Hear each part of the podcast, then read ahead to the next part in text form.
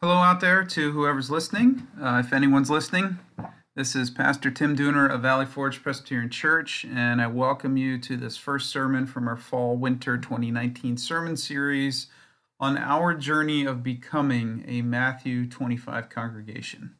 This sermon is entitled A New Season of Life and Service. I invite you now to enjoy and to become centered by a time of quiet and stillness as we prepare to think about this together.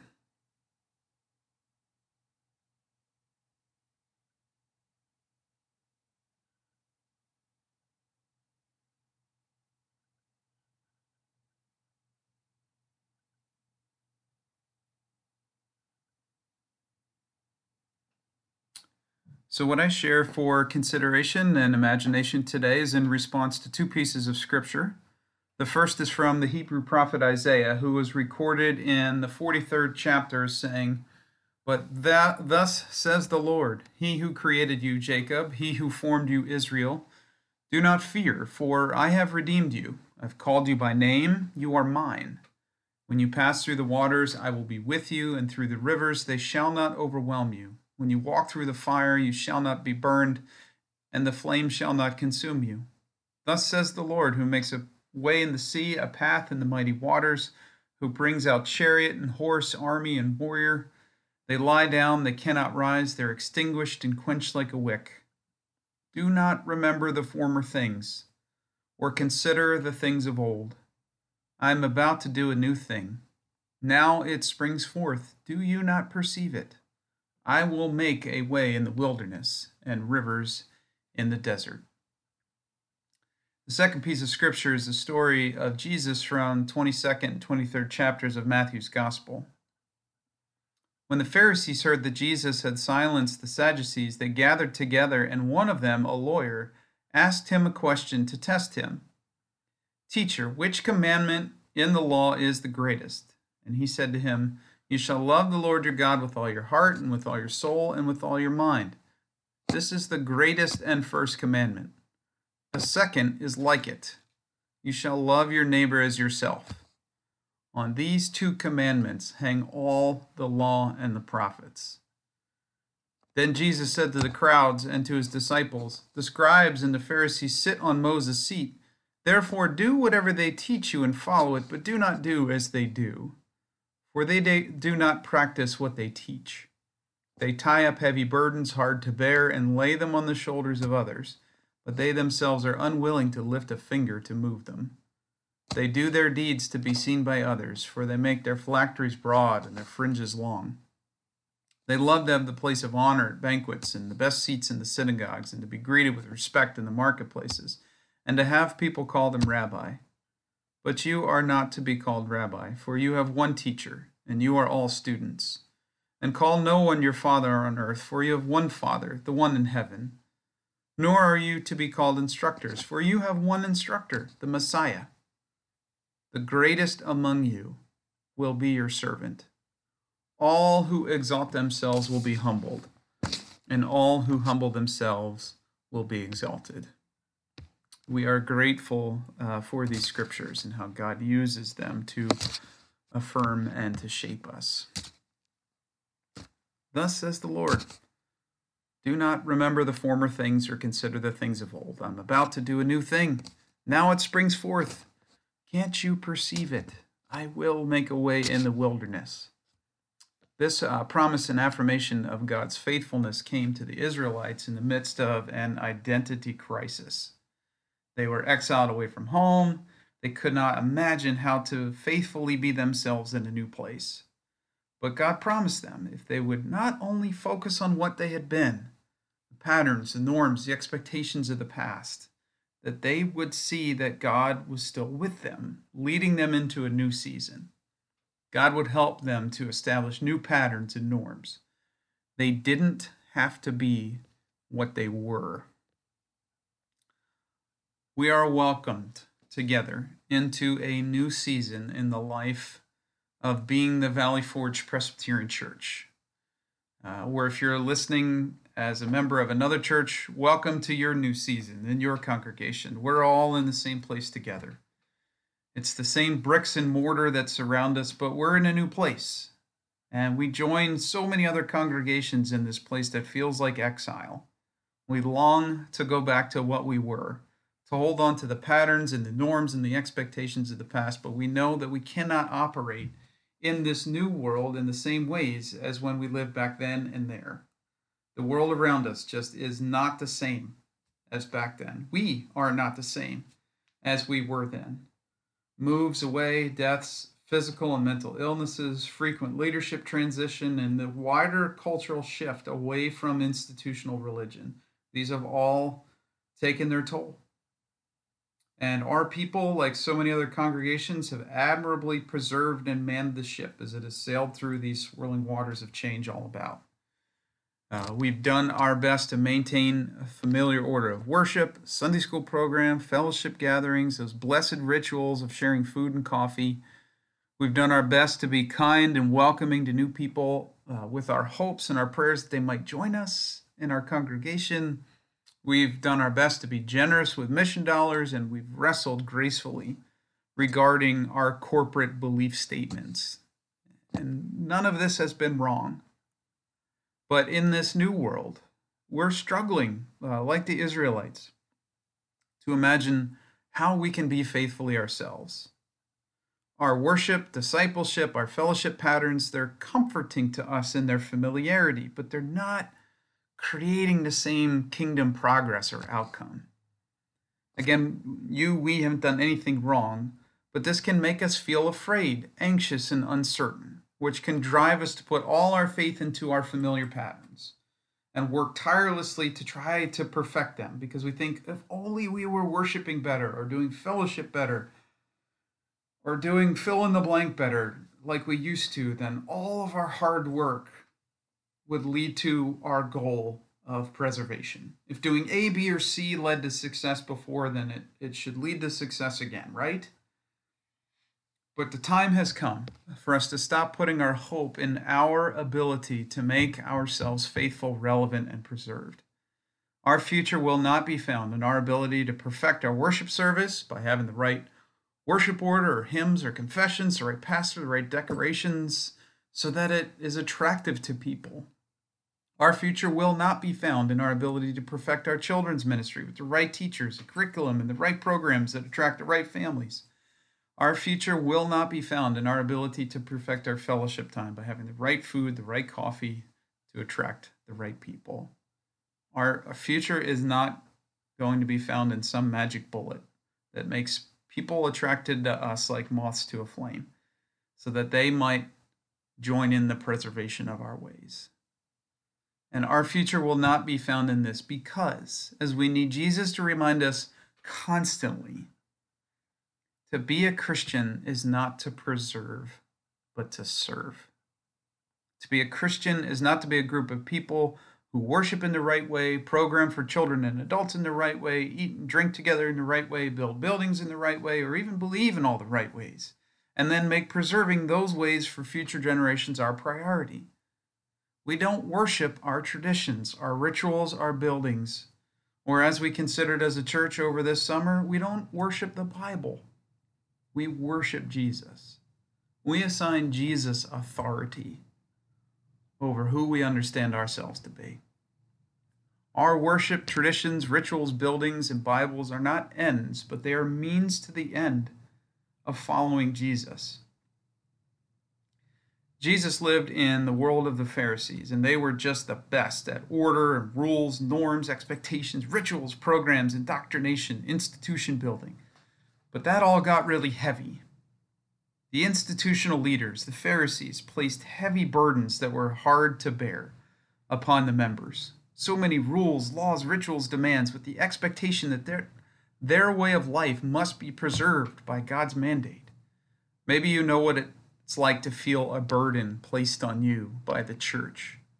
Maybe you feel like our traditions, rituals, and expectations are obligatory or burdensome. Maybe you do far more than your fair share as a member of the church, trying desperately to help our congregation of a hundred and some to maintain worship, programmatic, and physical structures that were designed for a congregation of a thousand decades ago. Maybe you don't do much more than showing up on Sunday mornings because that's all you have left in the tank after being burdened and exhausted and broken by the demands of the church for decades. Maybe you're someone who hasn't really committed much time to the church because you anticipate that the deeper you get in, the more of a demand and a burden it will be. But being part of the church of Jesus Christ was never meant to be a burden. A calling and a commitment, yes, but a burden, no. In the midst of the burden of rules, norms, expectations, structures, programs, indoctrination, and institution building, Jesus spoke permission to dream a new season of faithfulness to God that was not so burdensome.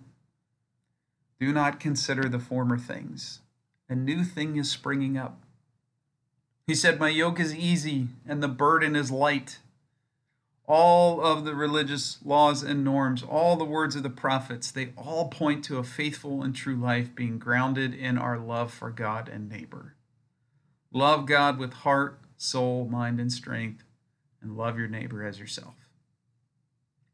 To love, as Jesus taught, the Greek word agape, is to intentionally act for the sake of the other, regardless of merit and without the expectation of anything in return to love God, the first command is to intentionally act for God's sake, to do what God wills. Whether or not we feel like God has earned our investment by divinely appointing enough good things in our lives and without the sense that we're doing what God wants in expectation of getting something back in return. To love God is to be God's faithful people without any concern for what's in it for us. If it's what God wills, we do it while trusting that it is best. And the second command, to love neighbor, is to intentionally act for the sake of other people, and not just other members of our club, but all others. To love neighbors, to intentionally act for the sake of family, friend, stranger, and enemy alike.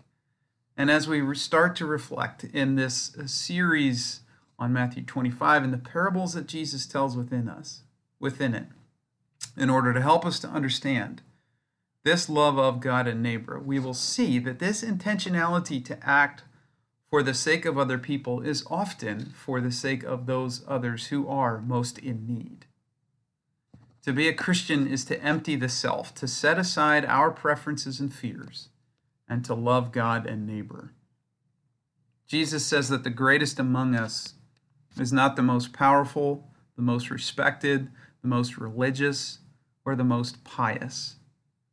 The greatest among us is not the one with the authority to burden others, nor is the greatest the one who carries those burdens in order to earn the admiration or praises of others.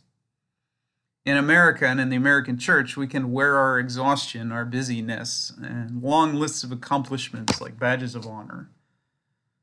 But Jesus says that those badges and burdens don't make us great.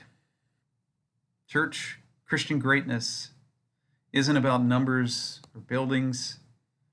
We, the church, are at our greatest when we are humbly and intentionally serving God's will of peace and the needs of our neighbors in love. If we look forward into the future and we think that we have to figure out how to, in the midst of a completely different world and culture, get our institution back to what it once was, with pews overflowing with people speaking and singing all the right things, and with hundreds upon hundreds of children in Sunday school, and with enough offerings to make our buildings newer and shinier and bigger, if that's what we see as our future, the restoration of all this just as it was in the past, while now there are 50 or 100 of us in worship instead of hundreds. Who? when imagining our job is to make it all like it was in 1970 feels a heavy burden and a lot of doubt. Of course we do. But if we look forward into our future and we no longer consider the former things, admitting that we don't have to figure out how to magically restore all of those norms and patterns and expectations and numbers, and instead consider that what God is really asking of the hundred of us is to love our neighbors just as we are with the people and the resources that we have now, that feels like something we can do together with God's help. That feels like a burden of expectation has been lifted. We have everything that we need to move forward into a new season of faithfulness. Come, all congregations who are burdened, for his yoke of love and service is easy, the burden is light. It's time for us churches to set down the burden, anxiety, and fear that we feel when we think that our future has to look exactly like our past. We need to stop focusing only on what was and trust that God will make a way through this wilderness. And this isn't just us in the Presbyterian world. This is every Catholic, Lutheran, Methodist, Baptist, non denominational church struggling to preserve. God is doing a new thing. Can we perceive it? Because it is springing forth. God is working to reshape the church of Jesus Christ around the world so that we're no longer finding identity in our worship preferences, our pastors, our programs, our buildings, our numbers, or our past successes, but instead finding our identity, our purpose, and our voice in the world by our love and service. We will continue to worship, to program, to gather in our buildings, but we will always be asking whether or not, as means to the greater end of loving and serving God and neighbor, our worship, our programming, our buildings, and our budget are enabling us to more faithfully and fruitfully love and serve God and love and serve our neighbor. We have everything and everyone that we need to love and serve God and neighbor. We have everything we need to unload the burden and to be a healthy, faithful, and fruitful church. Fear not, our new life is springing forth. Moving into the unknown future can be frightening. I think of these moments in my own life leaving the comfort of home to the unknown ways of college, leaving my father and mother and clinging to the unknown ways of marriage leaving a good job in youth ministry to go to the unknown ways of seminary, leaving a really good thing of uh, my wife Blair and I being being alone in life uh, to enter into this terrifying unknown of parenthood, uh, leaving behind the comfort of being close to family to move to the unknown of Emmaus in 2011, leaving behind the comfort of God gifted friends and a great church in Emmaus to come to the unknown of Valley Forge in 2016. I was afraid every time. But every time as I stopped clinging to what was and trusted God to lead me into the unknown future, I found that I had everything and everyone that I needed for new seasons of faithfulness in life. Thus says the Lord Do not fear, for I have redeemed you. I've called you by name, and you are mine. When you pass through the waters, I will be with you, and you, when you walk through the fire, you won't be burned the Spirit of God and the witness of Christ will guide us through this new season and into new norms and patterns and expectations and spaces and places that fit us as we are now, freeing us from the heavy burden of perpetuating what was expected of us previously, freeing us to use more of our time, our energy, our resources to serve rather than to preserve, showing us that we already have everything that we need and making us exalted by our humble and loving service. It is our humble and loving service of God and the least of our neighbors that makes the church great. You may be a little anxious, but I invite us all to be excited for God to guide us into this new season of loving and serving together that is less burdensome and more free. Amen. Thanks for listening. May God bless you in your reflecting and in your prayer.